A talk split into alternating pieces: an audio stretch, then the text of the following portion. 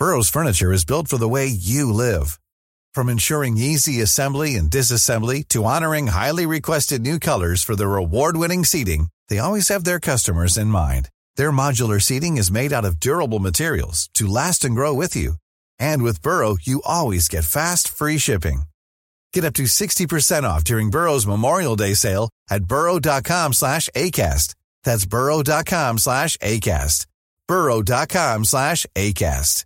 A lot can happen in 3 years, like a chatbot may be your new best friend. But what won't change? Needing health insurance. United Healthcare Tri-Term Medical Plans, underwritten by Golden Rule Insurance Company, offer flexible, budget-friendly coverage that lasts nearly 3 years in some states. Learn more at uh1.com. Hey, I'm Ryan Reynolds. Recently, I asked Mint Mobile's legal team if big wireless companies are allowed to raise prices due to inflation. They said yes. And then when I asked if raising prices technically violates those onerous two-year contracts, they said, what the f*** are you talking about, you insane Hollywood ass f- So to recap, we're cutting the price of Mint Unlimited from $30 a month to just $15 a month. Give it a try at mintmobile.com/switch. $45 up front for 3 months plus taxes and fees. Promo rate for new customers for limited time. Unlimited more than 40 gigabytes per month. Slows full terms at mintmobile.com. You are listening to Missed Apex Podcast. We live F1.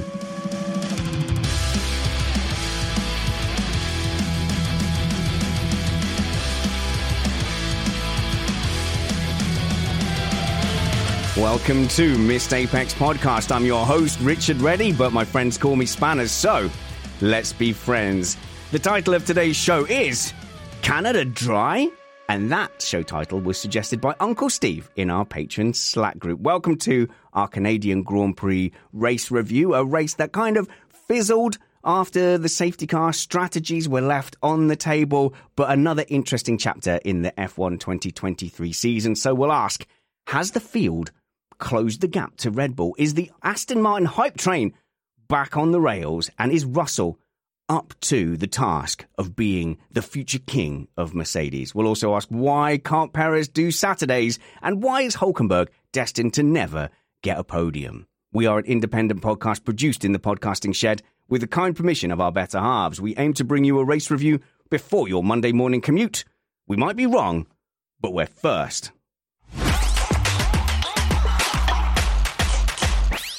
I'm joined in the shed by Matt Trumpets. How's it going, Matt? Well, since we didn't see a groundhog on track, I'm afraid to report that it's going to be 6 more weeks of Max winning that we're up for. I thought you were going to say we'd have to watch the Canadian Grand Prix again until spring. Well, that was my other option, but I went the other direction this time. We're also joined by resident tech expert and TikTok sensation, Antonia Rankin. How's it going, Antonia? Hi, yeah, I hope we don't have to watch that race on repeat, because it was a race of should've, would've, and could've. Well, we'll explore that, and I'm delighted we're being joined again by Canadian, and it's not just a token Canadian, Cristina Mace. How's it going, Cristina? It's going okay. I'm running on 4 hours of sleep and 2 energy drinks, so we'll see. Ah, to be 20-something again. Right, let's get into the Canadian Grand Prix.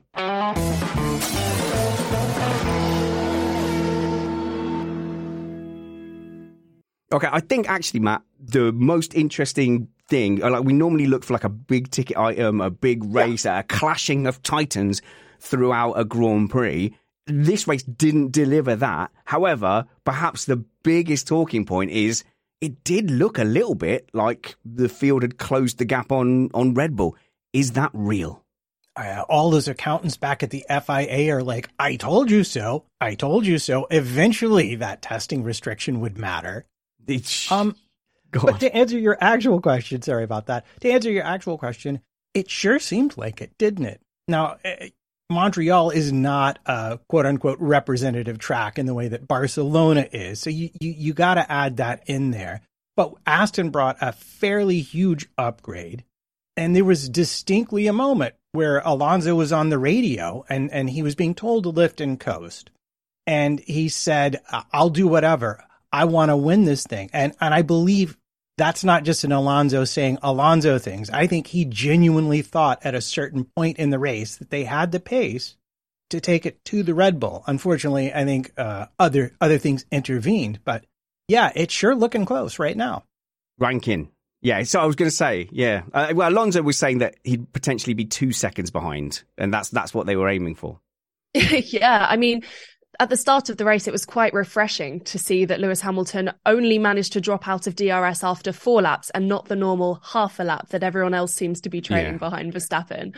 I mean, the gaps did seem to have closed up a little bit, and it was a really promising race in a lot of ways. I mean, it was great to see Mercedes fighting up there, obviously. With George, there was an unfortunate mistake, ruined his race. It happened. But yeah, with the Aston Martins as well, they brought a very big upgrade that did seem actually to have them in pretty good stead. I think there was a brief mention at the end of the race that Alonso was fighting a little bit of an issue. So given his performance for the race, he actually did a blimming fantastic job to stick it in P2. With that said, though, Lance was in a bit of no man's land for the rest of the race. And I have to say, it was a bit of an underwhelming race result from him. I mean, he got a little bit stuck in that DRS train. So those upgrades obviously didn't put him pegs above everyone else, because otherwise he would have been blitzing through it. But yeah, definitely some promise.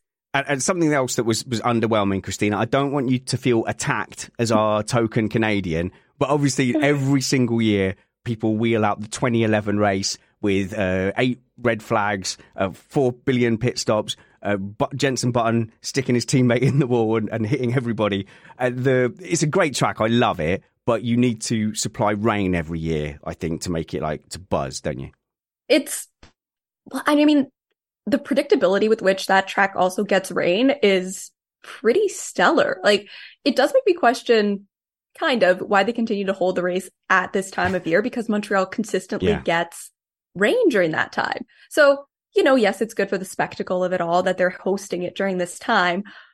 But I also pity all of the Canadians that are just in the stands in their rain ponchos. Are they not? And I could just feel the dampness. But are they not used to it? If there's any nations where you go, they're going to be okay being rained on. If you had to pick any 3 nations to fill the stands, you go, right, well, the Brits are happy being rained on, probably the Dutch, because they live basically underwater, and the Canadians. Yeah, Canadians and bad weather kind of go hand in hand. It is typically not an issue, but you would prefer to be dry and warm and comfortable. Yeah, I mean, in F1, obviously rain is the great equalizer. Yeah. So it really is nice, especially at a circuit like Montreal, where we get a little bit of that thrown in. And in Crawley yesterday, it really proved to be a decisive factor. Oh, man. I mean, yeah. Verstappen showed his just masterful performance, I think, yesterday in Crawley. He was fantastic. And I mean, there were some really, really stellar examples. Alexander Albon, where he navigated the dry patches of the track to a tee. It was amazing to watch. I think it is worth actually just lingering on qualifying a little bit, because it was such a mixed up qualifying session. In that Q2, Antonia, Williams, so Williams obviously gets some of the credit for going, hang on, this might be dry conditions. But you make a mistake, you go offline, you don't end up producing what Albon produced. And it wasn't just one lap. I think he put in 2 or 3 real good laps. Yeah, I think as a team, generally, they made some very intelligent calls strategically in Crawley. They put the right tyres on in the slicks window in the right time before the rain rejoined. And, Crawley effectively ended early, didn't it? With the rain picking up again. Yeah, Q2 was the most interesting bit of that, wasn't it? Well, exactly. But I really do want to give credit where it's due to Albon, because his performance was just so skillful. It was masterful the way he navigated those conditions. And it makes me almost sad that he is kind of peaking almost in his technical skills now, as opposed to a few years ago in the Red Bull, because I would love to see him in a higher performing car now, especially now that he's doing almost these George Russellian moves in Williams, where it's okay, cool, he can make the step up now, he can graduate. George Russellian. I like that, Matt. Hey, Matt, you've been a big long-term fan of Alex Albon. So to see a performance like that where you go, driver skill is really going to be a differentiating factor here. He's got arguably the worst car on the grid, and then suddenly to pop up and just be lighting up that timesheet. Yes, of course, the tyre choice made a difference, but there would have been other drivers who'd made that same tyre choice and not made it stick. And that could have affected the whole qualifying, because he showed you could do it, whereas, I don't know, some other drivers might have gone out there on slicks and put it in the wall. So it is interesting. A lot of times qualifying doesn't matter that much, but Albon's choice, or I would assume Williams' choice to put him on slicks, or the pair of them in Q2, changed everything about this race, and not just for Albon. Because he was so fast, we have Leclerc wanting to be on those tires and not. And now we have proof that Leclerc was right. And once again, Ferrari was wrong in qualifying, at least. Oh, my God. We have Perez. We have a lot of people bailing late to get onto these tires after the best conditions have passed. And only the people who could get temperature into those tires, which was not an easy task, were able to actually take advantage of it. So we saw people like Alonso elect to stay on Enders. Smart move, I think, given his lap timings, and actually get through into Q3 easy. But other people, like Perez, went on to the slicks late, couldn't get them working, and then went on to the inners and didn't have enough time to get them back up to temperature and make it through. And that affected his entire race. So this is a weird race. And again, also in the race where Williams made the dominant strategy call every time and drove almost all of the action that we're going to talk about. Well, it just goes to show how important it is to be proactive in making these strategy calls and to be completely on the ball, because the reactivity of some of these teams was shocking. I mean, you know, for example, you know, Ferrari really dropped the ball. She said it. She said the F word. Jeez. I'm so sorry. Oh, I know this is a family-friendly show. That was the saddest. We did well, but it was hard to watch. And I mean, at times, I honestly, and I say this hand on heart, think if you put me in that Ferrari pit box, I could do a better job. I honestly, for the last few years, I think a lot of people think that. And the most crushing thing I've ever heard was Leclerc going, "Hi, I'm a talented and fantastic race driver, and I'm here on track in my race car, and I've been doing this for ages. I'm pretty good at it. Please, can I have some slick tyres, because I think that's the best tire for this condition." And then his engineer go, "Yeah, but like all the cool kids are still on intermediates." So that's what he said. He said, "Max is on inters, therefore you stay on inters too." That's heartbreaking. Like the drivers are telling Ferrari what to do, and time after time, they're just inventing. That's what they're doing, Antonia. They're inventing. Saw it in the race today. Sainz talking to his pit wall engineer, going, "I can stay out. Let me stay out." And then the pit wall engineer going, "Okay, stay out, stay out, stay out." Like, we know that's not you telling Sainz what to do. That was Sainz forcing your hand, going, "I know better here." And I've been saying this for months and for months and for months. There is such a breakdown in communication between the Ferrari pit wall and their drivers, because, first of all, the drivers aren't getting the information that they need. Sainz in quali, for example, why was he not told that there were faster cars approaching? Oh, my God, yes. Such a basic principle of quali. You get told when there is a faster car approaching so that you don't impede them. That's one of your main jobs as a pit wall engineer. Again, something that I watched it and I went, well, I could have told him that someone was coming. I could watch his GPS. Pay me some money. Come on, And there is such a breakdown between what the pit wall are telling the drivers, but not just that, what they're listening to from the drivers. It's like they don't trust the drivers to make the right call whatsoever. And these drivers are blimmin' fantastic. I said at the start of the 2022 season, Charles Leclerc and Carlos Sainz were the best driver lineup on the grid. And look where they are now. Not a championship between them. That's a right old rant, that. That is a right old rant. Trumpets. I apologise. Trumpets. tell her why she's wrong. Defend Ferrari. Well, okay, here's why you were wrong. First of all, it was very clear that the engineer heard what Charles Leclerc had to say about those tyres and just ignored him. Yeah. Second of all, I would wager there was a 9-hour meeting with all of the engineers, top management, Elkan, Vinya, and all those people, pointing out how Leclerc was right. So when it was Carlos' turn to say, "I want to stay out," whoever was in charge of making that choice, they like to call them decision makers apparently these days, was like, "Oh yeah, that guy got dragged for ignoring Charles. I think I'll listen to what Carlos has to say." But you are right. I think it's a symptom, though. I think the issue is with the decision-making process and with the culture of the team. They're told this is a strategy, and whoever's in charge of that strategy will not wander outside of that box unless they hear from 19 different people signed off in triplicate. And that's what we've seen over and over. Yeah. Cristina. Well, as much as I am always discouraged by Ferrari these days, I'm also mildly encouraged because they have a new team principal.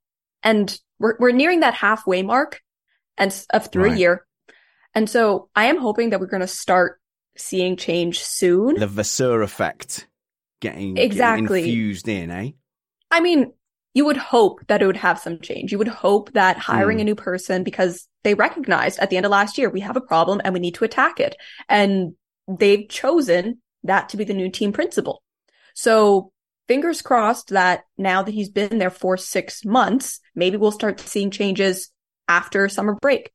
Maybe we have to wait for a full year. I'm hoping it doesn't take that long, but I'm being stupid probably, but I am hoping that we're near end of not stupid of this horrendous.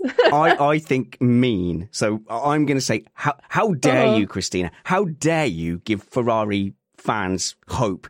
They are out there and they have worked hard to remove all vessel of hope out of their body, and there you are sprinkling some new hope in. Live for the hope of it all. Antonia. See, this is the thing. I don't think that Binotto was the issue with Ferrari. I think Ferrari was the issue with Ferrari. Yes, they are their own worst enemy. I think there are issues in every layer of Ferrari's team, wherein the breakdowns in communication are at every single stage. Because I wish it were a quick fix, but I guess after 6 months, surely it doesn't take 6 months for people to start learning from their mistakes. I mean, it's been so long. It's been 84 years. You know, it has been centuries. You know, and how does it take this long for a team to go, oh, actually, we should listen to our drivers who are amongst the most talented individuals at this in the world. You know, we've got a new team principal at Aston Martin and he's absolutely killing it. They're doing great. So I don't think it's that simple. I wish it were. Okay. Mm-hmm. And look, go on. Overall, though, I do agree that Benito probably wasn't the problem, but I do think replacing him could potentially be the solution, because he very obviously just kept denying that there was a problem. And Vassar at the very least is saying, we recognize there are things we can do better. Mm. And I think that's where I'm getting the most hope, is that he's actually acknowledging saying, stop it. We're going to make change. Stop it. They've been through enough. But look, this has been a very difficult topic. And if you've been affected with any of the issues that we've led with here today, you know, you can email us feedback at missedapex.net. And if you see a Ferrari fan just out and about, you know, see someone in a Ferrari shirt or a Ferrari hat, just offer them a hug. That's what I would say. Offer them a hug, hold them close and say, look, we're all F1 fans. It's going to be okay. I don't think it's going to be okay, but don't tell them that. Right, let's move on to something more positive, Matt, and that is Aston Martin, who were being very bullish in the form of Fernando Alonso saying, right, we're going to be 2 seconds behind Red Bull. We're going to really be pushing them. The Canadian upgrades are going to be really great. Now, I wonder whether there was like a really, really positive step up with an upgrade, or whether they just thought kind of the upgrades that they've been bringing or the package they have was going to suit Canada, because they were so confident about how their performance was going to be in the Canadian Grand Prix. And it kind of did come to fruition. We were back to where we would expect them to have been given their previous season performance. So upgrades, track specific, where are we at? No, I don't think they're track specific. I think Aston will have circuits where it does better because of the inherent characteristics of the car. It has an extremely good amount of downforce. It is not as efficient as a Red Bull car. But the place that they have always dominated, and Red Bull, Mercedes, any team on the grid, the place they've dominated since they showed up with their car, has been in the braking zones. They are better on braking than any other team right now on the grid. And you can see it into turn one, you can see it into the hairpin. So any race that features these kinds of really big braking zones, you can look for Aston to be making some hay. Okay, that's good. They're talking like a team who's very confident in their correlation between their CFD and wind tunnel. They knew. Yeah. And what they see. And think about it, too. This is like FP1 was gone because of the TV issue. We might talk about that later. FP2 was a wet mess qualifying. FP3 equal disaster, not at all representative track conditions. And with a brand new huge upgrade, they walked into the race on Sunday and came a lot closer to winning it than probably most people thought they could have. Yeah, I mean, going back to what you said about braking, you would think on a circuit like in Canada, where braking is very intense, they would absolutely dominate. However, they weren't necessarily right on top. I mean, it took until lap 22 for Alonso to take Hamilton, so it wasn't quite as emphatic as I think you would have expected it to be. Yeah, so if you want to kind of ruin it, Matt, for if you want to ruin it for Aston Martin fans and Alonso fans, there's a few factors. So, so it's a track that isn't testing, for example, Mercedes' new downforce high-speed corner upgrades. So Mercedes was sort of nerfed in that way, and Mercedes knew in advance, and they said in advance, it's not going to suit us, the track layout and the track surface. So if I wanted to ruin it for Alonso fans, you could say perhaps this is a temporary reprieve. Oh, well, yeah. I mean, the nature of the circuit will benefit some cars more than others, and this is definitely one that played to the strengths that Aston absolutely had. Okay, so let's look at the dynamic between the two drivers. Cristina, Lawrence Stroll said by the end of the season, Lance Stroll, and now listen, your government will be listening to this. Your compatriot Lance Stroll will be level with Fernando Alonso by the end of the season. That's what the team boss says. True or false? Well, that's false. You're going to get kicked out of Canada. It's all good. I'm going to be heading out on my own anyway soon. But look, I think it's just very, what's the word? It's on the tip of my tongue, but very presumptuous to say that this driver who has been consistently in the midfield for his entire career could come close to being on par with a two-time world champion who, under the right circumstances, could have won many other championships in the last couple of years. Like, he is a world championship caliber driver. So to say that Lance could come close to that performance of Alonso, that Lance could learn from Alonso, I think would be much but he didn't more say appropriate that. He didn't say and that. Encouraging. He said. I know he didn't say that. He said he's going to be level with the two-time world champion and F1 great Alonso. Yeah, it's one of those statements that pretty much everybody can see right through and just be like, you know what? Yeah. We get it, Dad. It's your kid, but... I know, it's bad. Antonia, can Cristina come and live with you when she gets kicked out of Canada? You are more than welcome anytime, as long as you put some respect on Lance's name. I think the daddy's boy of F1 could do a bit better than we're all giving him credit. Mm-hmm. I completely agree. Level with Alonso is a huge stretch. However, they are in the same machinery. In theory, not in theory, there should not be the gap that there is. Alonso pushing for constant podiums and Lance struggling to tread water down in the midfield is completely unacceptable. That's as simple as it gets. These drivers are the 20 best drivers in the world. They need to be competitive. If Alonso is the best in the game, fair enough. Lance is also meant to be amongst the best in the game. And if he's not keeping up with his teammate, who is the most comparable driver to himself in terms of performance this season, then they really, really seriously need to have a look at him, because I think it's been a while now, to be completely honest, that he hasn't lived up to the standard that he should be living up to.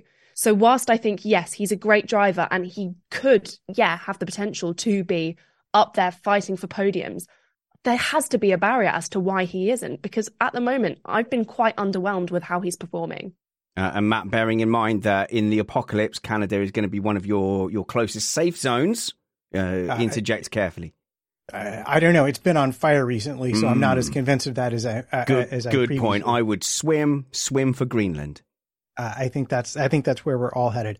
I'm going to make a counter argument here. Aside from qualifying, which I honestly just can't remember why Lance wound up where he did or even where he wound up, he had a really good race today.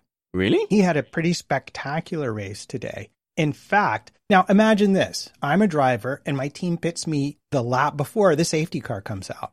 That would be Lance. And then they see something in the data and they pit me like 5 laps before everybody else. And I go from basically like the back P15 or whatever, and I wind up in 9th place because I passed the guy in 10th on the line on the last lap. Lance was for quite some time the fastest guy on the track after his second pit stop for the new fresh hard tires, and pretty much all the midfield wound up going for that two-stop strategy as a result, but it was an optical illusion. They did it to get him out of traffic and let him run in free air, because traffic, the T word, which I think we're going to talk about later with Antonia, is definitely a thing that affected the race today. I see your very well-reasoned and understandable points, and I raise you. Hyperbole. But what about every single other race? No, there is that. And there's definitely a broader conversation to be had there. But actually, Antonia, I wanted to go to you next, because Bruce in the Patreon live chat, patreon.com/Missed Apex, support an independent podcast, was talking about this being a point and squirt circuit. So I think I was trying to allude to it when I say, well, okay, this isn't the sort of track that the Mercedes upgrades would be aimed at. And it looks like the battle for second place, because Ferrari are just desperate to take themselves out of it. The battle for second place really is between Hamilton and Alonso at the moment. So give me some insight a little bit into, you know, how the different cars will suit, you know, different circuits. Well, perhaps you and Matt as well, like, what's the main characteristics of each car that we can look at in the races coming up? Well, Like Matt was saying, a circuit like this in Canada should, in theory, be very well suited to the Aston Martins. So Pirelli actually rated Canada as a 5 out of 5 in braking intensity. Ooh, okay. Which is why we saw so many braking issues in so many of the cars, aka George Russell at Mercedes. It really did not suit their car this weekend. Yeah. George's brakes overheated, probably also due to being in the DRS train, actually, not being in clean air. Really would have caused those brakes to overheat even more so than they were already struggling from just how intense the circuit is. But I mean, in terms of, you know, straight line speed, this circuit in Canada has a lot of long DRS zones broken up, for example, by the final chicane at the end where the Wall of Champions, I have to say, I was very, very upset not to see the Wall of Champions be kissed today, even. Mm-hmm. It wasn't even given a little peck. Very disappointing. I wasn't alluding to anything there. I'm just saying we haven't seen Alonso in there. We haven't seen Lewis or Verstappen. It would have been nice. But I mean, yeah, the thing about Canada, like you said earlier, it's got a lot of defining characteristics that make it not a quote unquote usual circuit. But Aston Martin did have the upper hand today in terms of the characteristics of the circuit. And they should have, that's why I'm saying they should have done better than they did.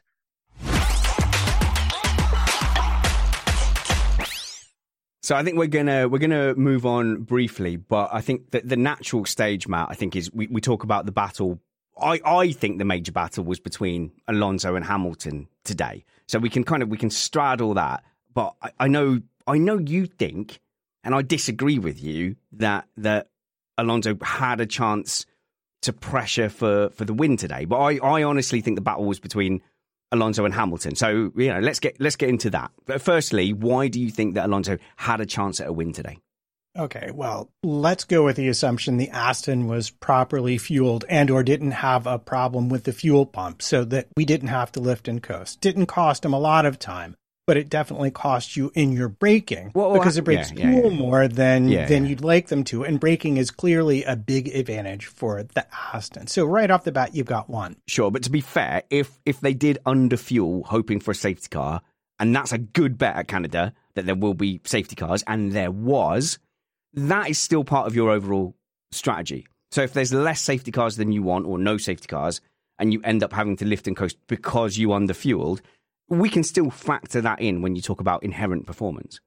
Second of all, because it might have been a fuel pump problem. It might not have been an underfuel. I think there was a period of time where the team wasn't sure what was going on, and they were being conservative to make sure there was a fuel sample for the FIA post-race, because they've had some previous experience in that department, if I remember correctly.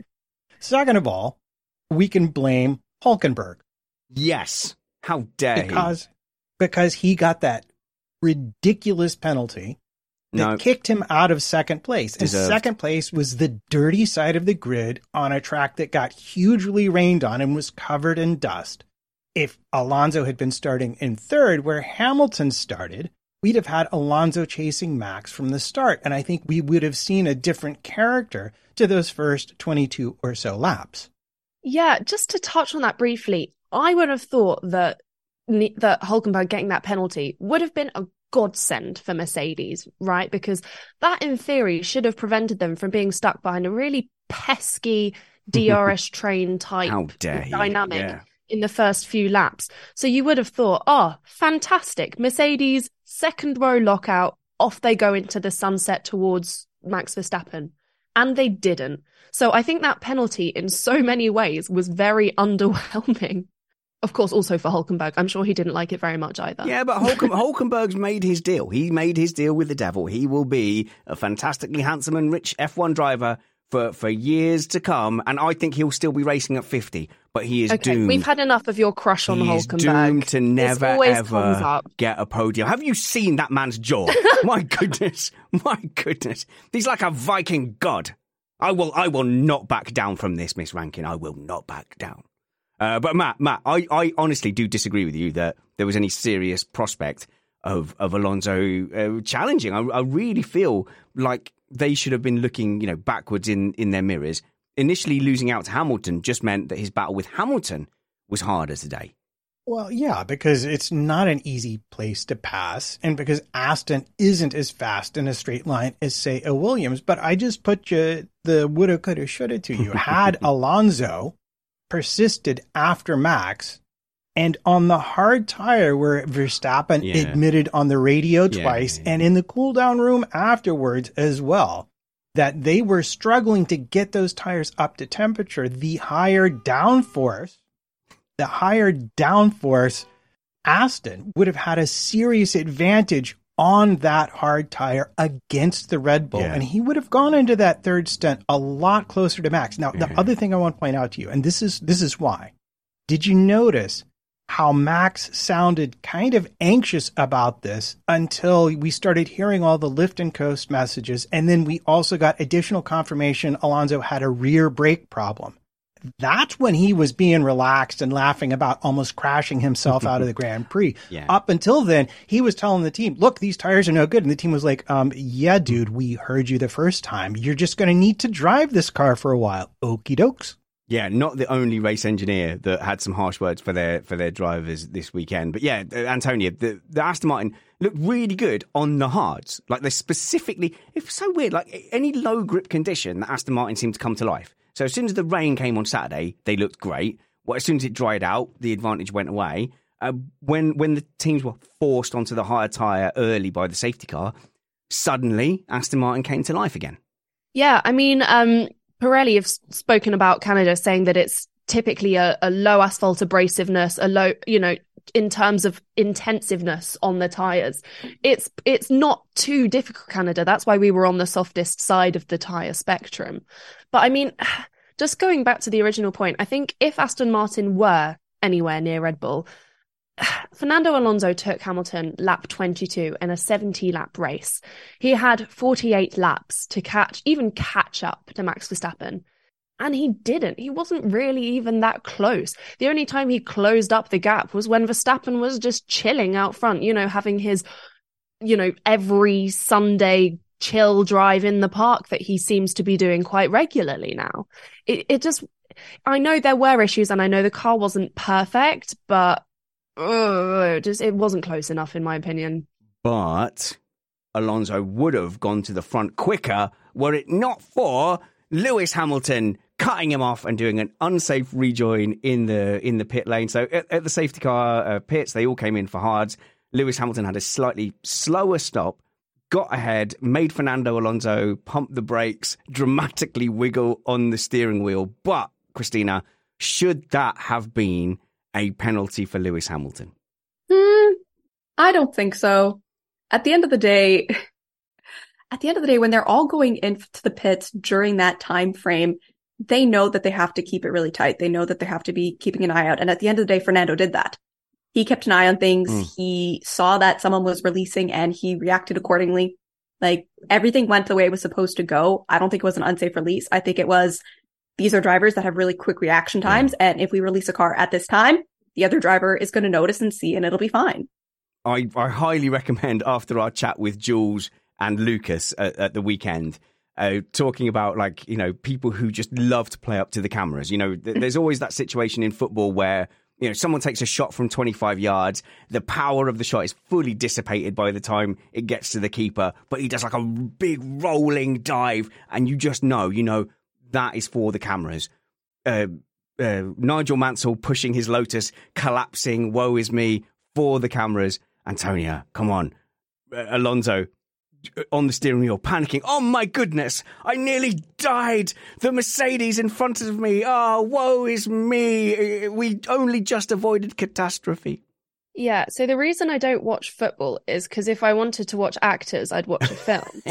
And I'm starting to see a little bit of that coming into the F1 radio messages. And to use some of my psychology knowledge here, you will notice as you watch it, there are certain buzzwords thrown around on the radio by pit wall engineers, you know. So when the unsafe quote-unquote release happened, Alonso's engineer came on and went, yeah, that was dangerous. And or Alonso will go, that was really unsafe. Almost as if they're trying to plant the idea in the stewards' brains. Like, you hear that? I love it. That was unsafe. They released him in an unsafe, you know. And it's like, come on. We are watching what is happening. And exactly as Cristina said, these are the drivers with the fastest reaction times, probably of anyone on the planet. They can see when a car is heading towards them. There was no collision. There was no even almost collision. He didn't need to grab on the wheel and go, oh my gosh. It felt a little bit theatrical, playing up to the knowledge that the stewards are listening in. And I think we've started to notice that a little bit more and more. Whenever something happens that a driver doesn't like, they come on the radio to their pit wall engineers, appearing surreptitious, going, oh my goodness, did you see that? But you don't mean Fernando. Fernando wouldn't do that. Never. Of course. That car ahead of me could explode into flames and throw pieces of my car everywhere and Norris. Kill me. Yeah, you should black and orange flag it immediately, exactly I mean. The last lap before the race. So that was Lando Norris with Ocon's rear wing that was kind of moving. It was wobbling a little bit. He's like, yeah, that is going to literally take my head off. You need to definitely disqualify him. By the way, honourable mention for Lando Norris, because the last lap attempt really held it on the outside until the last possible moment, and then went for the escape road. But yeah, 4 out of 10 for he has to get a meatball flag. I think that car was basically doing that throughout the whole weekend, and I think if that was going to get pulled up, it was going to get pulled up before that. Antonia, quickly, and then I know that Cristina has some regulations for us for the unsafe rejoin, so I want to get into those as well.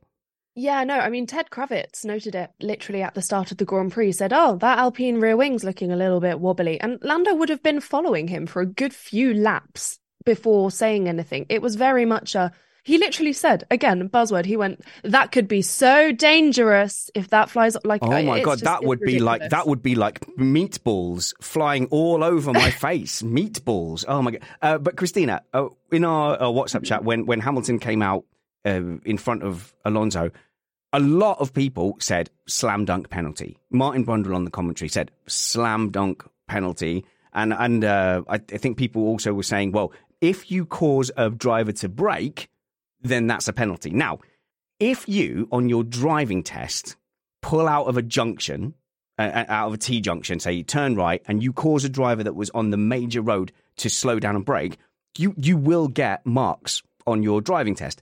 But is that the rule in the F1 pit lane? It's not. The only regulation that you have is that cars must not be released from a garage or pit stop position in a way that could endanger pit lane personnel or another driver. That's which incredibly subjective. Yeah. Some people are sensitive and are like, oh my goodness, my life flashed before my eyes, which I nearly died. Exactly. It's like there are many things that you can nearly die at, sweetie. That doesn't mean that you actually nearly died. Like, I've met 5-year-olds that have just as good theatrics as some of these F1 drivers. It's fantastic. But like many penalties, so much of it is just down to the stewards. The regulations are ladled with the stewards may impose a penalty. They do not have to, but they may. And again, this is one of those situations where it's not nothing is ever penalty-wise necessarily a slam dunk, because it's all down to somebody's personal judgment. And again, with these regulations being so ambiguous, open-ended, some of them do have good history and good precedent, and others don't. So it's one of those penalties where, in my mind, They're kind of they're quite random, aren't they, Antonia? Yeah. Yeah, I mean, after the 2021 race, yes, a lot of faith was lost in the objectivity of stewards. However, because these regulations are subjective, we do have to think, okay, the stewards know what they're doing. If a penalty is necessary in this circumstance, they will enforce it. And in a similar but slightly different circumstance, they will not. You know, whilst there are subjectivities within the regulations, it is incumbent upon us to remember that is for good reason, and the penalty will be enforced on a situation-dependent basis. It will change every time according to each individual offence or non-offence.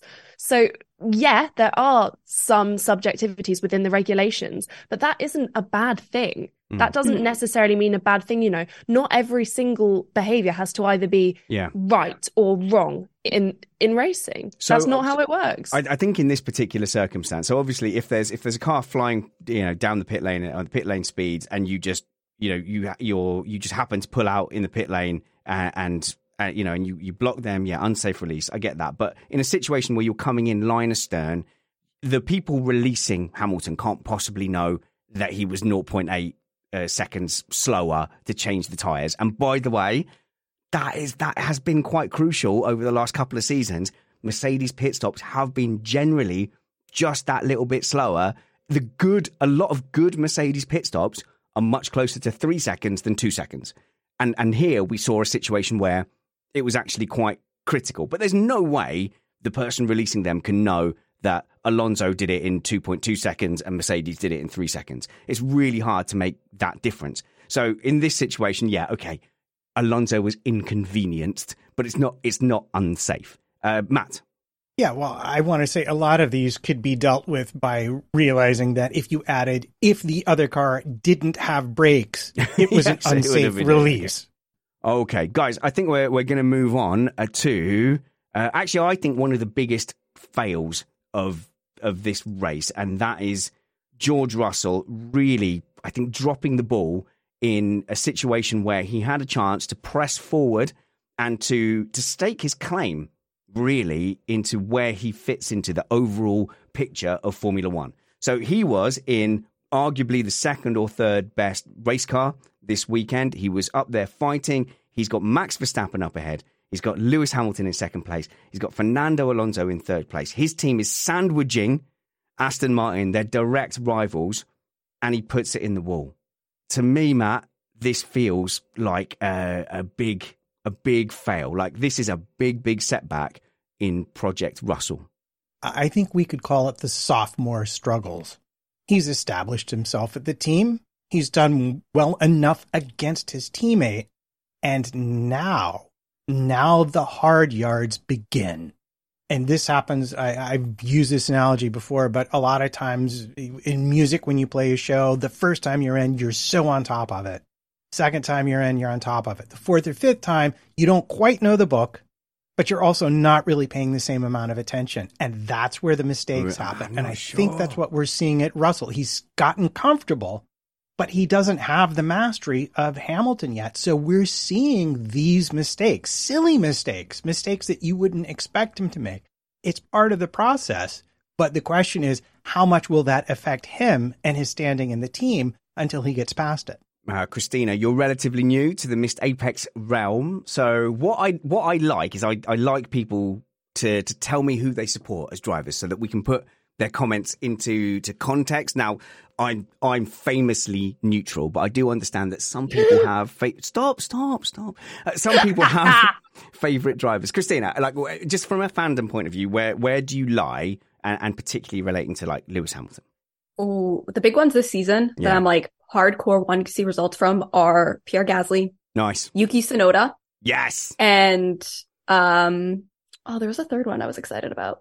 Oscar Piastri. Let's say. Sorry about that. Yeah, okay. So, but how about George Russell? Does George Russell tickle your fan tingle at all?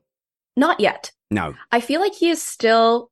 I think one day he's going to sparkle. One day he's going to get that shimmer in his eye and just be like on his way to being top at the top, best of the best. But I think right now he's kind of just waiting. Like he's still very much, I feel like, in a learning curve situation where he's not fine-tuning his own driving because he knows that these are his personal faults. I feel like he's kind of just still getting comfortable in Mercedes almost and not having that ability to be extremely self-critical and extremely... I think you've hit the nail on the head there. Yeah. And this is the thing, like you don't sense at all that he's self-critical. You sense that in his world, he's pushing himself as the complete package, pushing to the top. And I wonder, I will go to Matt for this actually. I wonder if that's the source of today's error, which is like he was off the pace. He was dropping back from Alonso. He's already asking for what alternative strategies might work. And they said, no, just go faster, mate. He tried to go faster and hit the wall. And that does smack of just someone driving out of their comfort zone today. He was told to drive out of his comfort zone. He did, and he hit the wall, which is why I can't be overly critical. Well, except for, more experienced hands will just simply go as fast as they can without crashing. They're not going to get baited into that, which is, I think that was a Schumacher claim at Haas too, which I think was actually quite valid. But for Russell, no, he didn't have the pace today. He was desperate to be up or around Hamilton or to find a way around him. And when told, it was a mistake that we saw Max make and not crash. And the difference, once again, I think is mainly one of experience. He just was slightly out of his depth this particular weekend. And he's going to get less forgiveness the longer he's at the team. Yeah, I completely agree. The longer he's there, the less he's going to be allowed to bide his time and wait for his time to come. There comes a point where you are no longer in the fastest car on the grid. George Russell moved to Mercedes and was expecting an almost immediate world championship, I think. And you get the impression that whilst he is irrefutably, in my opinion, one of the best drivers on the grid and phenomenally talented, a small mistake. I don't agree. Don't you dare shake your head at me. Okay, let's have a fight. Let's have a fight. Let's go. Okay, here we go. Russell, over the last two seasons, has showed that he doesn't have the ultimate pace of the top drivers, and he cannot compete on race pace with a slightly beyond his peak Lewis Hamilton. He is not the future of Mercedes. I see that, and I raise you, is he meant to be directly in line with a seven-time world champion? I thought that was the whole point. He is a phenomenal driver, George Russell, but again, I think there's an element of unrealized talent in the fact that he's kind of waiting for the car to grow around him rather than him growing into the car. He's kind of waiting for Mercedes to get back into their heyday, I think, and get back into their phenomenal, excellent performance. And then he'll start showing all of his potential once the car is more behind him. So whilst you're fundamentally wrong, I think you've rescued it slightly in that have I? Thank you. Lewis Hamilton retires and Mercedes completely rally around George Russell and build the team around him, which I believe every F1 team should build around a number one driver, then yes, maybe Russell could do that. But at the moment, he's got a massive problem, which is that every year that Lewis Hamilton stays in the sport and he can't match him on race pace, all he can do is what he's been doing, which is go for the alternate strategies. And it's made him look good on occasion, but it's a paper tiger. Yeah, it's the alternate strategies have got him lucky occasionally, isn't it? Whenever Hamilton fails, he does well. Whenever the opponents don't do well, George does. There have been a lot of cases where he's kind of grown out of the misfortune of others, which again is unfortunate because I do think he has so much potential, Russell. But I think a lot of that isn't realised yet, unfortunately, because we saw it at Williams. He was so used to fighting against the car.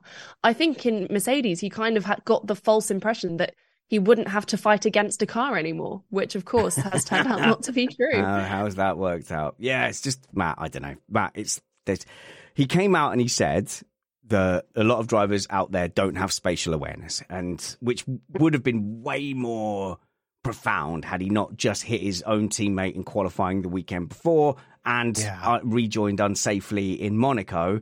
But he's, I don't know. It feels like he's just biting off more than he can chew. And maybe he should be just saying, okay, I'm going to be Hamilton's out and out number two here. I'm going to play the team game. I know there's a shelf life on Lewis retiring. In 2024, I'm going to show that I've got the pace. I'm going to build the team around me as Hamilton retires. But I don't know, the way he's just pushing to be number one beyond what he's actually delivering makes me sad for the well-wishers of George Russell. Yeah, I mean, those comments were pretty savage, weren't they, when he said that? But it's a problem for him. He says he's faster than Lewis, but he's not putting the results there yet, because in Formula One, it's about more than just raw pace. So he's not complete in the way that Hamilton is, in the way that Verstappen is, in the way that Alonso is. Maybe you could sort of put Sainz there, except for he's not maybe quite fast enough. I feel like with Verstappen, Alonso, and Hamilton, we're talking about three drivers on a very distinct plateau, and no one else in the grid is there. They might occasionally bounce up there for a race, but for the consistency, for the completeness of it, this is Russell's struggle now, and he would be smart, as you suggest, to simply put his head down, know in his heart that, yes, in qualifying, I can probably... In quali, he's there, yeah. Yeah, I've got the raw pace over Lewis now, and then ask the following question. If that's the case, why am I doing worse in the races very regularly right now? And start answering that. That's what he really needs to do. I'm Sandra, and I'm just the professional your small business was looking for. But you didn't hire me, because you didn't use LinkedIn Jobs. LinkedIn has professionals you can't find anywhere else, including those who aren't actively looking for a new job, but might be open to the perfect role, like me. In a given month, over 70% of LinkedIn users don't visit other leading job sites. So if you're not looking on LinkedIn, you'll miss out on great candidates, like Sandra. Start hiring professionals like a professional. Post your free job on linkedin.com/people today. Burrow's furniture is built for the way you live. From ensuring easy assembly and disassembly to honoring highly requested new colors for their award-winning seating, they always have their customers in mind. Their modular seating is made out of durable materials to last and grow with you. And with Burrow, you always get fast, free shipping. Get up to 60% off during Burrow's Memorial Day sale at burrow.com/ACAST. That's burrow.com/ACAST. burrow.com/ACAST. Quality sleep is essential. That's why the Sleep Number Smart Bed is designed for your ever-evolving sleep needs. Need a bed that's firmer or softer on either side? Helps you sleep at a comfortable temperature? Sleep Number Smart Beds let you individualize your comfort, so you sleep better together. J.D. Power ranks Sleep Number #1 in customer satisfaction with mattresses purchased in-store. And now, save 40% on the Sleep Number Limited Edition Smart Bed for a limited time. For J.D. Power 2023 award information, visit jdpower.com/awards. Only at Sleep Number stores or sleepnumber.com. Antonia, the live chat is coming in defensive of Russell. And I sort of agree. The team is built around Lewis Hamilton. This is Lewis Hamilton's team. Yeah, I mean, Paddy in the live chat has said, to be fair to Russell, with Mick Schumacher in the wings, why try? It's probably feeling quite safe, yeah. But it all jokes aside, it raises the point that Matt was making, which is, with all of the greats on the grid, why try? It's like trying, it would be like me waltzing into the boxing ring, and I could try my best to look good, but if Conor McGregor's there, I don't know why I chose boxing UFC as an analogy. Yeah, I know nothing about it. It shows. But do you know what I mean? That showed really quickly. That was a paper. That was a paper towel in a water fight. If I tried to do a penalty shootout and John Terry was next to me, wow, yeah, you need to update your soccer references. Also, gosh, I need to stick to F1. But my point is, there are so many greats on the grid right now. Verstappen is a great in the making, arguably already a great. We've got Lewis, we've got Alonso. It's so hard to assert yourself as a good driver amongst these guys, and that's why I completely agree with Matt. He's just got to get his head down and figure out where his strengths are, how to exploit them, and how to build up on where he's lacking. Okay, so we come to Verstappen, and I struggle when a driver is in a dominant car to really talk about their performance. So I'm offloading it to Cristina. Rate Verstappen's race. Like, solid 7 out of 10. Yeah, solid. Like, he did the job. He did exactly what he was supposed to do. Well, actually, no, he was struggling a little bit on his tires. So I'll give him like an 8.5, because he did manage something that was proving to be a little bit of a challenge, but not a crazy challenge. So, you know, overall good job. But again, he has a car that just does so much, like you said. Mm. It's really hard to evaluate him, like, well, so hard. So people who are going to yell at me for being a Perez fan would say, well, Perez shows what a good job that Verstappen is doing. And again, I'm too sad to talk about the ongoing struggles of Sergio Perez. So I'm going to dump that on you as well, Cristina. Mm-hmm. Look, I don't know what is going on. I don't know if he changed his schedule, like his morning routine or something, but the way he's struggling in qualifying That's the is one. Yeah. absolutely just mind-blowing. Like, it's a good car. Presumably, he hasn't changed anything drastic about his approach to how he does his setup, but there's something that's seriously going wrong. And the part that kind of baffles me is that this is a team that's incredibly self-critical. This is a team that is very good at being analytical and not accepting fault and failure. And so as much as part of it is Perez and him, you know, so much of this, especially compared to Verstappen, he's not living up to the potential of that car that we have seen him do. That's the other thing that's disappointing. It's not even in comparison to Verstappen. Mm. It's in comparison to what we've seen him do before. Yeah.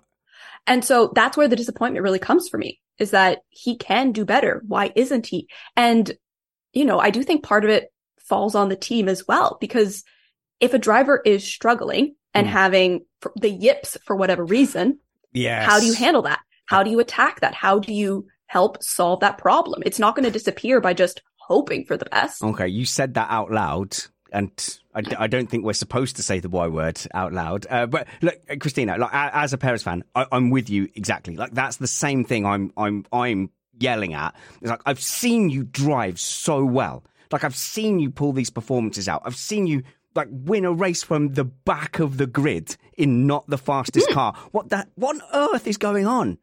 No, it's a serious question. What on earth is going on? Please answer and solve it somehow. Fair enough. Matt. Well, I would like to state that I cannot believe I have been doing this podcast with you so long. I am now finding myself in the position of defending Sergio Perez. Yes. But yet, here I am. Yeah, Stockholm Syndrome. Yeah. Go on, let's go. First of all, kudos to Max, because in the crazy weather and qualifying, he was the one that absolutely got the job done in that car. So if you want to talk about why Max deserves a high driver rating, I just point at quali and say, look, there you go. It's done. Yeah. We can argue about how dominant the Red Bull is now, how close Aston might have been, how much pressure they were under. That's all subjective. Qualifying, that's not. He did the job. Nobody else did. But we can also talk about why that qualifying was a particular challenge for Perez, which had to do with the tires and the temperature. Perez is a noted tire whisperer, which means he makes the tires last a long time, which means he's very careful with the slip angles of the tire, which makes them last a long time, but which means that much less energy goes into the tire, meaning it doesn't get as hot as quick. And this is where I think Red Bull's strategy kind of dropped the ball with him. They didn't put him on slicks at the start. They didn't bring him in at the end of his out lap to put him on slicks, like Albon was already on. And the way they made him change tires essentially guaranteed him to have cold tires for all of his attempts in Q2. And despite that, he still got kind of close. It wasn't that bad. And then he had a very good recovery race today. It was hard to pass, even in the best car, especially in traffic. And they managed to get him up there, and he managed to give them fastest lap of the race when they asked him to. He did the jobs. I don't know that I would count this weekend's performance in with a straight up yip, in with a straight up miss, in with a straight up, oh, there you are, there's Q3, oops, I drove off the track and gave up my only chance to get through. It wasn't that kind of a thing. It was much more nuanced and complex from his point of view, and I think from the team's point of view as well. Yes, good old reliable Perez doing the job that he is expected to do as a good number two driver should. He's, in my opinion, shaping up to be the Valtteri Bottas to to Verstappen's Hamilton. No, don't do that. Why? He's going to start eating porridge real soon. Mm. You just wait. Well, at least we get to see some butt photos in a river, I guess. No, of course, that's the most important component of a number two driver. Yeah, that was the highlight of Bottas's career, or Bottas as he was fondly known. No, I think Perez, bless him. We've had this conversation before, actually, where we've said, oh, is he going to push for world championships? Because he thinks he can push for a world championship this season. He thinks he can challenge Max. No, I'm sorry, you can't, but you're doing a really great job of supporting his dreams. I think the meanest possible way you could have said that. I can't. I'm devastated with how you said that. I have the utmost respect for Checo because he's brilliant, fantastic, good driver, reliable. And we've just had some news in. Christian Horner's revealed that the remains of the bird that Verstappen hit got stuck behind the front right brake duct for the whole race. Right. Okay. Goodness. So Verstappen put on that performance with bird body in his grill. That changes the score, yeah. It does. It does. Yeah, it does a little bit. Hitched a ride, anyway. But what I'm saying is, Perez isn't going to get world championships. I think that much is an unfortunate reality. But he's doing a pretty good job of supporting Verstappen and doing all of the things that a number two driver should be doing. Mm. He's the good, reliable, tire whispering, good defender. He checks all of the boxes except the pure, carnal need to win. Fire from hell, Stop! He's already dead. Stop kicking! My goodness! Right. Speaking of, stop kicking, McLaren.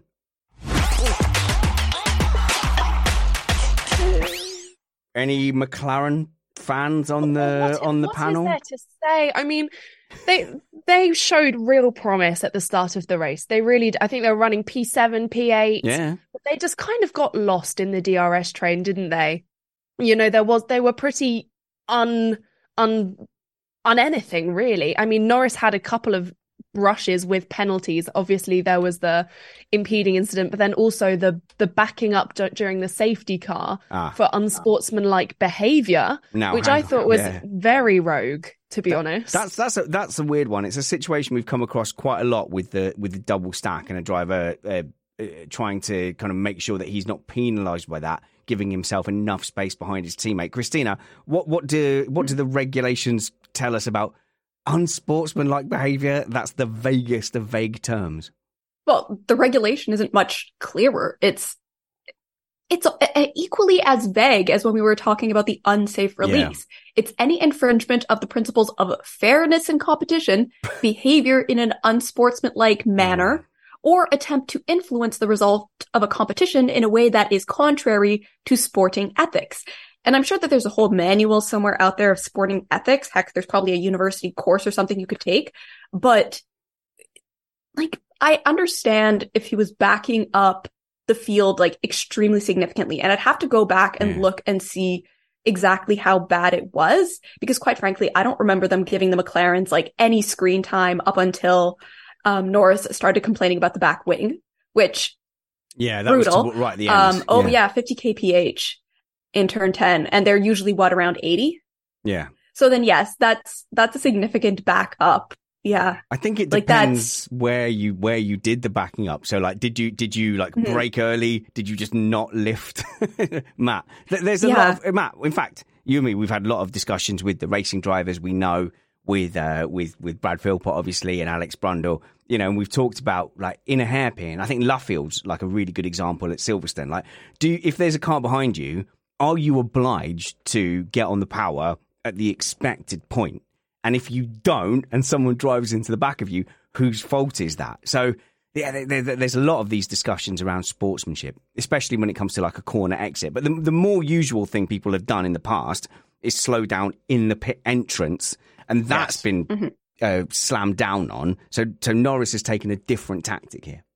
Yeah, he has, and I think again, it's just a matter of degree. The reason they absolutely nailed his hide to the wall was because they measured a 50-kilometer-an-hour difference, as Christina correctly noted, between him and Piastri in turn 10. As they were heading down the straight to the pits. And that was only in order to give McLaren a big enough gap so they could double stack and not lose a place. Had he done that in the pit entry, he absolutely would have been penalized for it. I think the stewards looked at it and said, well, if that happened in the pit entry, what would we have done? We'd have penalized him.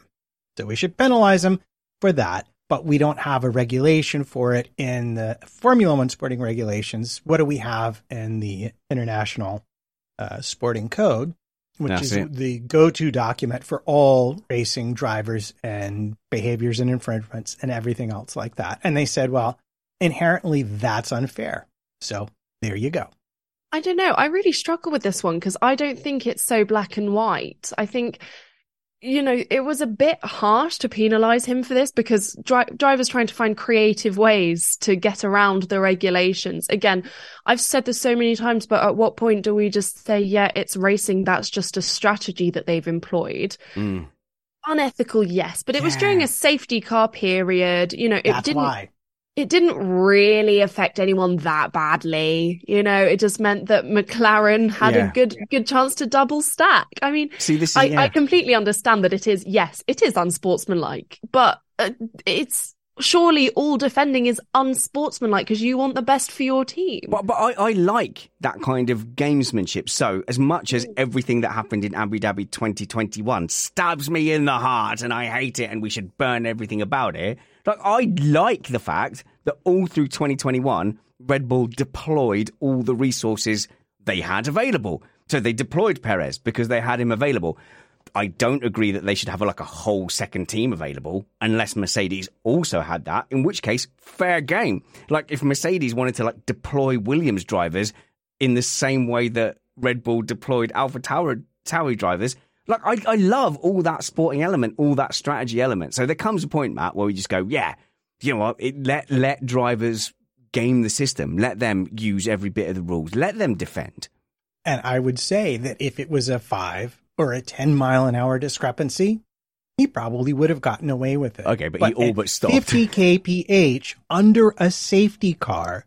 How do you not take that seriously as a safety issue, if nothing else? It would be my response. Maybe drivers could be more germane to that. They could be like, oh, no, 50 kph. You might see that variance. But I would guess most drivers are expecting to be going more or less exactly the same speed through there. And that's a big enough difference to make me go, maybe contextually it was more dangerous than we know. And so fair enough, although it wasn't strictly against the letter of the F1 sporting codes, per se.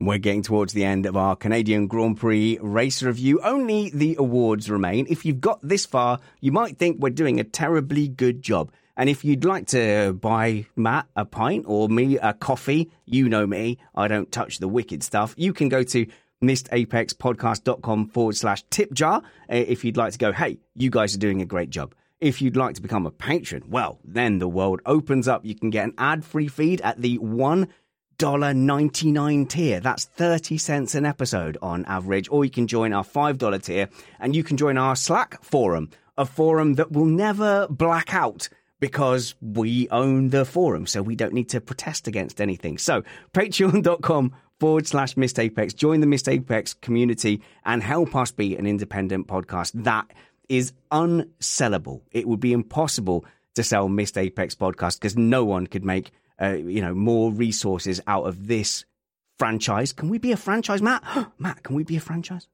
I like the idea of this. Let's call it that. No one can make more out of this franchise than we are able to generate in the form of resources from our patrons. So patreon.com/Missed Apex. Help us keep doing what we're doing.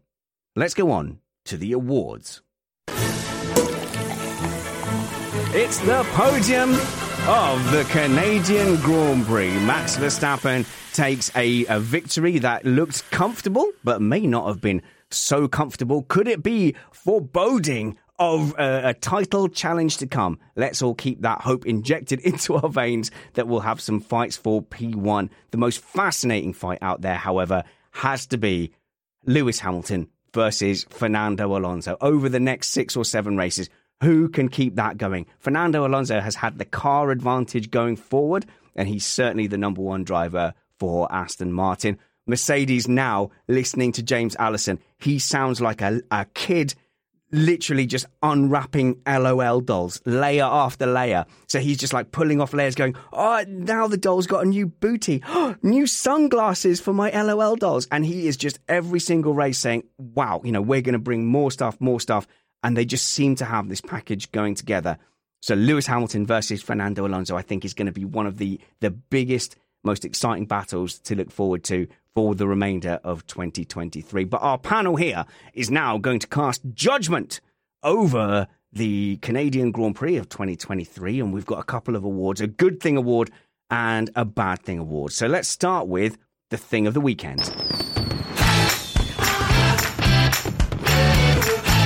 Let me introduce you to the panel you've enjoyed listening to today. We've got Antonia Rankin, who is annoyingly you're everywhere. You're infusing yourself into the F1 culture. And I hate to say it, you did very well on the podcast that dare not speak its name. It is a betrayal, but it was wonderful to see you on such a big platform. Thank you. Yeah, it's been a bit crazy recently. But I mean, I'll never forget my roots. Missed Apex runs through my blood. Yeah, we're literally the best one. So never forget my that. My favourite. Follow Antonia, F1 Antonia on TikTok. Yeah. I remembered it. Well done. Got something like 60,000 follows on there. It's absolutely nuts. They're fun. They're informative. Anytime your TikToks appear on my feed, they're great. So go and follow Antonia. The links will be in the show notes below. And also on Twitter, F1 Antonia there also? Antonia J. Rankin. Why? I should change that, shouldn't I? It would make life easier. Yeah, no one cares about the J. Good. I'll get on that. But moving on, what was your thing of the weekend this weekend? I'm going to give it to Lando Norris for absolutely blasting it until the end. He really put his everything into battling until literally the last lap, and it's really nice to see, to be honest. Every place matters, every single millisecond, I guess, for him especially this weekend matters, and the fighting spirit that he has, I think, is what makes him such a fantastic driver. So full creds for that. He tried his heart out to get the stewards to disqualify the car in front, and then in the end he resorted to trying to overtake him. So yes, you're absolutely right. Okay, so Norris gets Antonia's vote. Cristina, also very active on TikTok. You do a lot of like explainer type videos. I think like people who are newer to the sport, I think like would benefit you just giving everything in a very, dare I say, a journalistic style. I've been told that, yes. And where can we find you on TikTok? What should we search?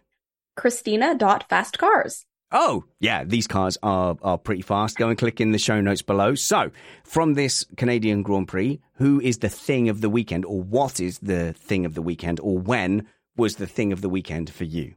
I'm actually going to give it to George Russell. He snuck in the double overtake on De Vries. Oh, that was good. And I want to say Magnussen. that was quite good. They were getting all tied up with each other and not really paying attention, and they let a heavy hitter through. That was you have just a stupid move on their part. Yeah, good moment of opportunity for him. And you've just invoked this segment. Whose fault is it? I can't believe we haven't had one yet.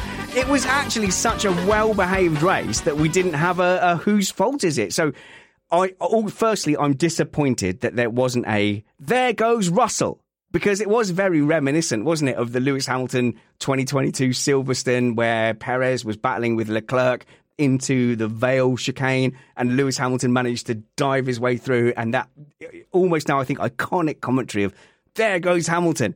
It was a very similar move from George Russell, but that led to further incidents between De Vries and Magnussen. Who's got a take on whose fault it was between De Vries and Magnussen? Antonia. This links into my You Missed the Apex award, because I think Nyck de Vries versus Magnussen there was just shocking. It was awful. And I'm aware he locked up. There wasn't a lot he could do. And then Magnussen, being on the outside, had nowhere to go. Or he overbraked, or, you know. But it was just really bad racing from him. And I know De Vries to be better. You know, he's the Formula E champion. He's a good driver. But it was just, for me, there was really poor racecraft shown from him. Definitely his fault, and just not a good, clean battle not a good battle, full stop, to be honest. No, it was scrappy. And actually, Matt, I think you'll have some insight in this. Like, de Vries has been struggling on the brakes. And again, it's in the braking zones where he seems to look the least comfortable. Yeah, well, Canada is a particularly difficult track for brakes and braking. So I'm not really surprised by that. AlphaTauri has been... Well, they haven't been the greatest of manufacturers this season, so he doesn't have a particularly great platform to work with. And, you know, look, the mistake that took them both up the escape road, fair enough. He was on the inside. It was dusty. He locked up. I'm a bit surprised, actually, that Magnussen hadn't already slowed down and was aiming for a cutback, looking at de Vries' positioning. Yeah. But it was really the previous corner that seemed kind of clunky to me, and...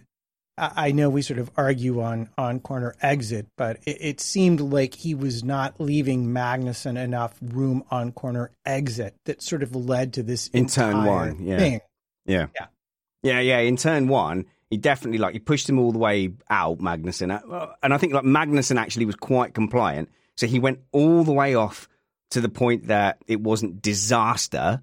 But if he'd have held his ground, if Magnussen had kept all four wheels on the track, which I think he's entitled to do, I think that ends up being quite a bad crash. Yeah, and so I mean, to me, that fundamentally means it's de Vries' fault for the whole thing, because I think, frankly, if he kept a tighter line, he'd have just Magnussen had more or less given up on that. The only reason de Vries was still passing him was because they had contact, and he spent so much time shoving him to the outside of the track instead of just getting on with taking a clean line and getting on with getting past him. Okay, so a diversion there by Cristina, but you're sticking with Russell thing of the weekend. Oh, absolutely. Okay. I'm sticking with it. It was a lovely move. It was well timed. Okay. It was just nicely done. Well, if you're wrong about that, what? What else are you wrong about? I don't know if we can trust any of the regulation stuff you've said now. Fair enough. That's your thing of the weekend. Matt Trumpets, you are at MattPT55 on Twitter. Yep. You're often wrong about stuff on Twitter as well. Follow Matt just to argue with him. He loves it. He absolutely loves that. It entertains me for hours on end. Yeah. I love nothing better than arguing with people on Twitter, as long as we're having a conversation and it's not just shouting. No, resort to personal insults immediately. That is the way to Matt Trumpet's heart. But the way to the best thing of the weekend is to ask you directly, Matt, what was your thing of the weekend? Well, this is hard, because what I really want to say is it's got to be Alex Albon, 58 laps on the hard tires, staying in P7. But I'm going to go back to what I said earlier. It's the people who chose to not come in during the safety car that made this race so absolutely interesting. So I will give it to them with a strong nod to the Williams strategy department for getting the slicks right in quali and then getting the safety car call also right. This is a broader thing. I hope this doesn't go too deep, but I wonder, could Alonso, could Hamilton have done better by staying out during the safety car? Ocon. I was convinced plan A was go to the end, but what they saw, they were tricked by Lance Stroll's times, but Lance Stroll's times were in clean air. So they saw how fast the fresh tire was in clean air, they put it on, and then it just wasn't that fast in traffic. That's what happened. All right. Okay, and the other thing, I was trying to think of another strategy thing. Lewis Hamilton triggered the second stop quite early because the hards weren't working for him. I wonder, could they have gone to mediums earlier and kind of shaken things up a bit more? It would have been, you would have had to look at the pit window behind him. Ah, good point. He would have wanted to come out on those mediums ahead of Leclerc finished behind him. So it was really... down to, you can see, actually, I'm looking at the pit stop summary right now because, you know, that's my kind of life. And I can see Leclerc, Perez was in 37, Sainz 38, Leclerc 39, Hamilton 40, Alonso 41, Max 42. So as that pit stop gap appeared, they pitted, but they couldn't do it until the gap behind them was there. Otherwise, they were stuck behind slower cars. Ask me what my thing of the weekend was, so it's Not true. I'm really curious. Really? I tried to steal all of the really good things. What I've got Williams, I've got Albon, I've got you said lots of stuff. The safety car things and like what's in your mind? What's in your mind? What's left? Yeah, what could your thing of the weekend be? My thing? Oh, thanks for asking. Okay, so my thing of the weekend is Lewis Hamilton and the way that he was able to manage his tyre stints. I think we saw Lewis Hamilton doing what Lewis Hamilton does best, which is, not going out there and thrashing his tyres, going out there, managing stints and actually kind of delivering. And if you look at the medium tyre stint at the end, there was real potential. Had they had more time on the medium and less time on the hards, he could have gone and taken the fight to Fernando Alonso, and I would have loved to have seen that. At one point, they did get within 1.4 seconds. I think Hamilton got within Fernando Alonso, which kind of made them panic and shake them out of their fuel saving. But going forward with this package on non-street circuit tracks, I think Lewis Hamilton is going to be a force to be reckoned with. Okay, so that's all the good thing award. And I like the good thing award, the thing of the weekend, because we get to be super positive, lovely people. Now, let's get into the worst of the mud-slinking armchair strategist and driver stuff as we ask, who missed the apex? Oh, no, you missed the apex. All right, Antonia, I know it's beyond you normally to get super negative, but who missed the apex for you? Yeah, as I mentioned earlier, I'm going to give an honourable mention, or dishonourable mention, I suppose, in this case, to Nyck de Vries. Just not the standard of racing I would expect from a driver of his calibre, the standard of defending you would expect from an F1 driver, generally disappointing battles from his side. But primarily, I would like to give my Missed Apex award to the single piece of commentary from Crofty, wherein he said, "The old switcheroo." And I think I threw up in my mouth a little bit. Oh, no, that's super harsh, mate. Commentary's so hard, though, because you just run out of things to say so quickly. And he is, Crofty's the guy I grew up listening to with all of this. That's so interesting. Yeah. But yeah, that's it, that single line. Big no from me. Sorry, Chief. David Croft is undoubtedly the voice of F1 for a generation. He does it week in, week out, and you do very quickly run out of things to say. So recently I was putting together a show reel, and I remember I did 2 full seasons of commentary, and I was paid to do it. And I went back to find a clip, and I couldn't find a single clip I was proud of because I was terrible at commentary. Commentary is so hard. But, well, there you go. Rankin dropping the bomb on David Croft there. Cristina, who missed the apex for you? For me, it's that barrier and the camera angle going down the main straight into turn 1. Yeah. I don't know who allowed that camera to be set up that way. I don't know how, with 3 practice sessions and qualifying, they still kept that camera there for the race, and how they kept using it. It would follow the cars down the main straight and then keep following them when they disappeared underneath behind this little wall. Just cut to another camera angle. You have hundreds of cameras on this track. Just make the switch earlier. I don't need to see for like a good 2 seconds just the little camera mounts bobbing up and down. That's not necessary for my enjoyment of this race. A lot of people were criticizing the broadcast, and it's hard to keep track of stuff, but it just felt like, you go, this is Montreal. We've seen better camera angles in the past. We've seen this race come to life better in the past. Exactly. All right, Matt Trumpets, I know you can barely say a crossed word ever. You're just not that kind of guy, unless... Me, Klaus, yell, never. Okay, but, given that you're old and cranky, could you try and find something negative? Who missed the apex for you? Well, I'm really frustrated because I had mine all lined up and it was guaranteed to enrage everybody. Yeah. But then you've mentioned the TV, and that made me think about the CCTV issue in Free Practice 1, also possibly being a missed apex. Because, if I'm in the FIA, how do I not have a backup worked out with FOM cameras to every single race? But I'm going to take a deep breath, count to 10 backwards, and I'm going to tell you who really missed the apex in this race. Lando Norris. Why? Do you recall? No. Norris being behind Piastri. Yes. And then dive bombing him into turn 10 with a 5-second penalty hanging off of his rear wing.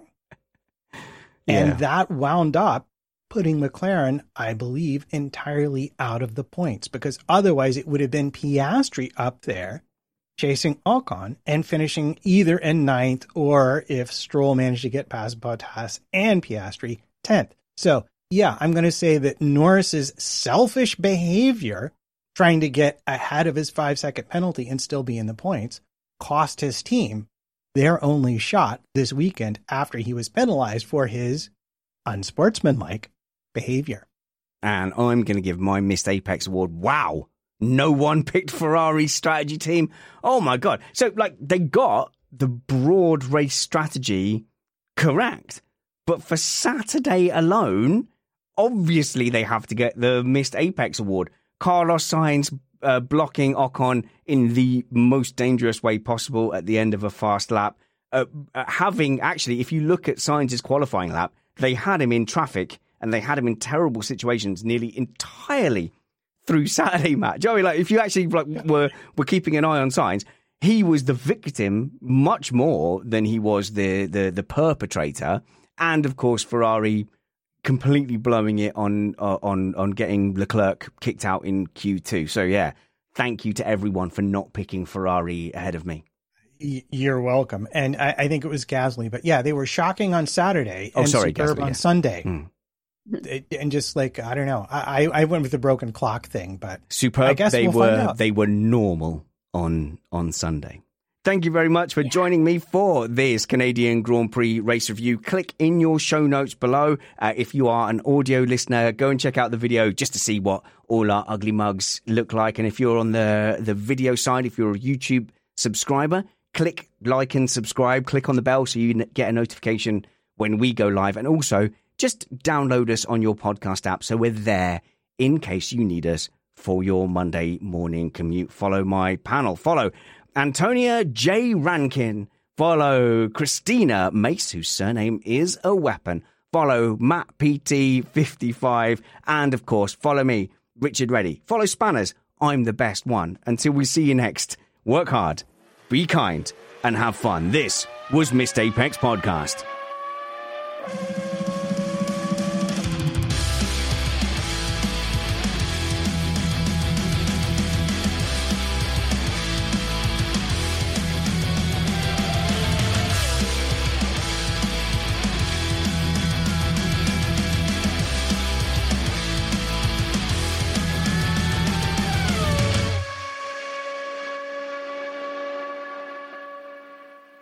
Comment of the week. I don't know why the sound isn't happening on that, Matt, but I think I actually sung that as well as my wife sings it. So I think no one will notice the difference.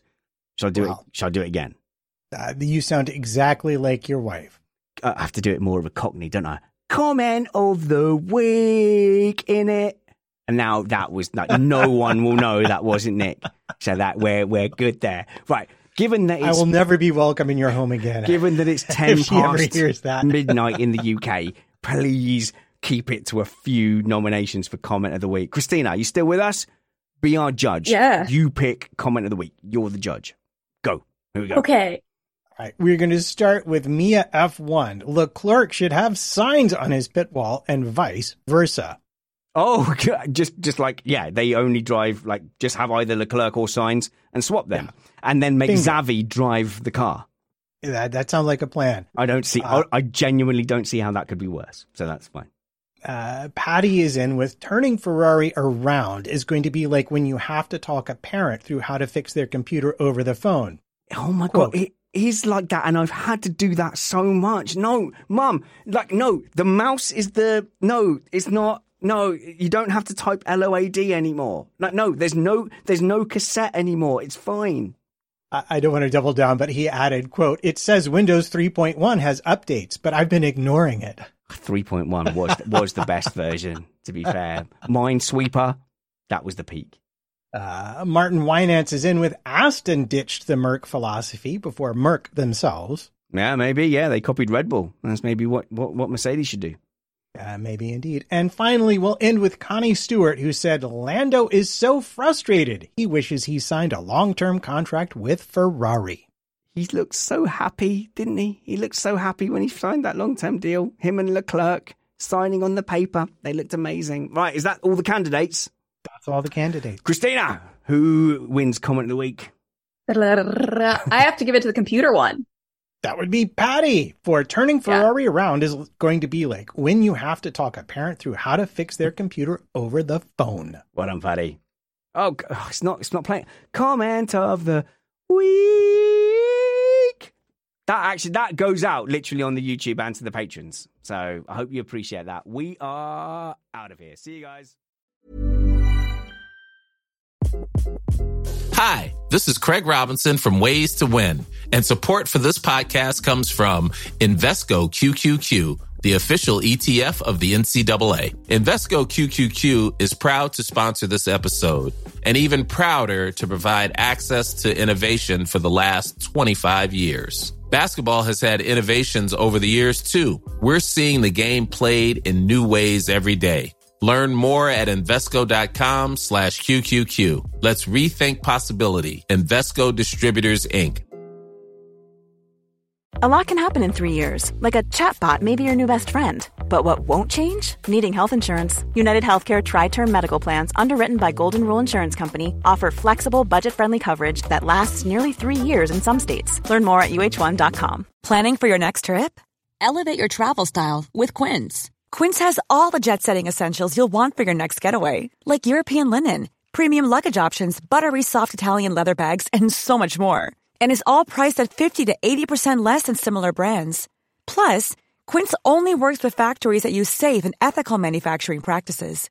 Pack your bags with high-quality essentials you'll be wearing for vacations to come with Quince. Go to quince.com/pack for free shipping and 365-day returns. Mom deserves the best, and there's no better place to shop for Mother's Day than Whole Foods Market. They're your destination for unbeatable savings, from premium gifts to show-stopping flowers and irresistible desserts. Start by saving 33% with Prime on all body care and candles. Then get a 15-stem bunch of tulips for just $9.99 each with Prime. Round out Mom's menu with festive rosé, irresistible berry chantilly cake, and more special treats. Come celebrate Mother's Day at Whole Foods Market.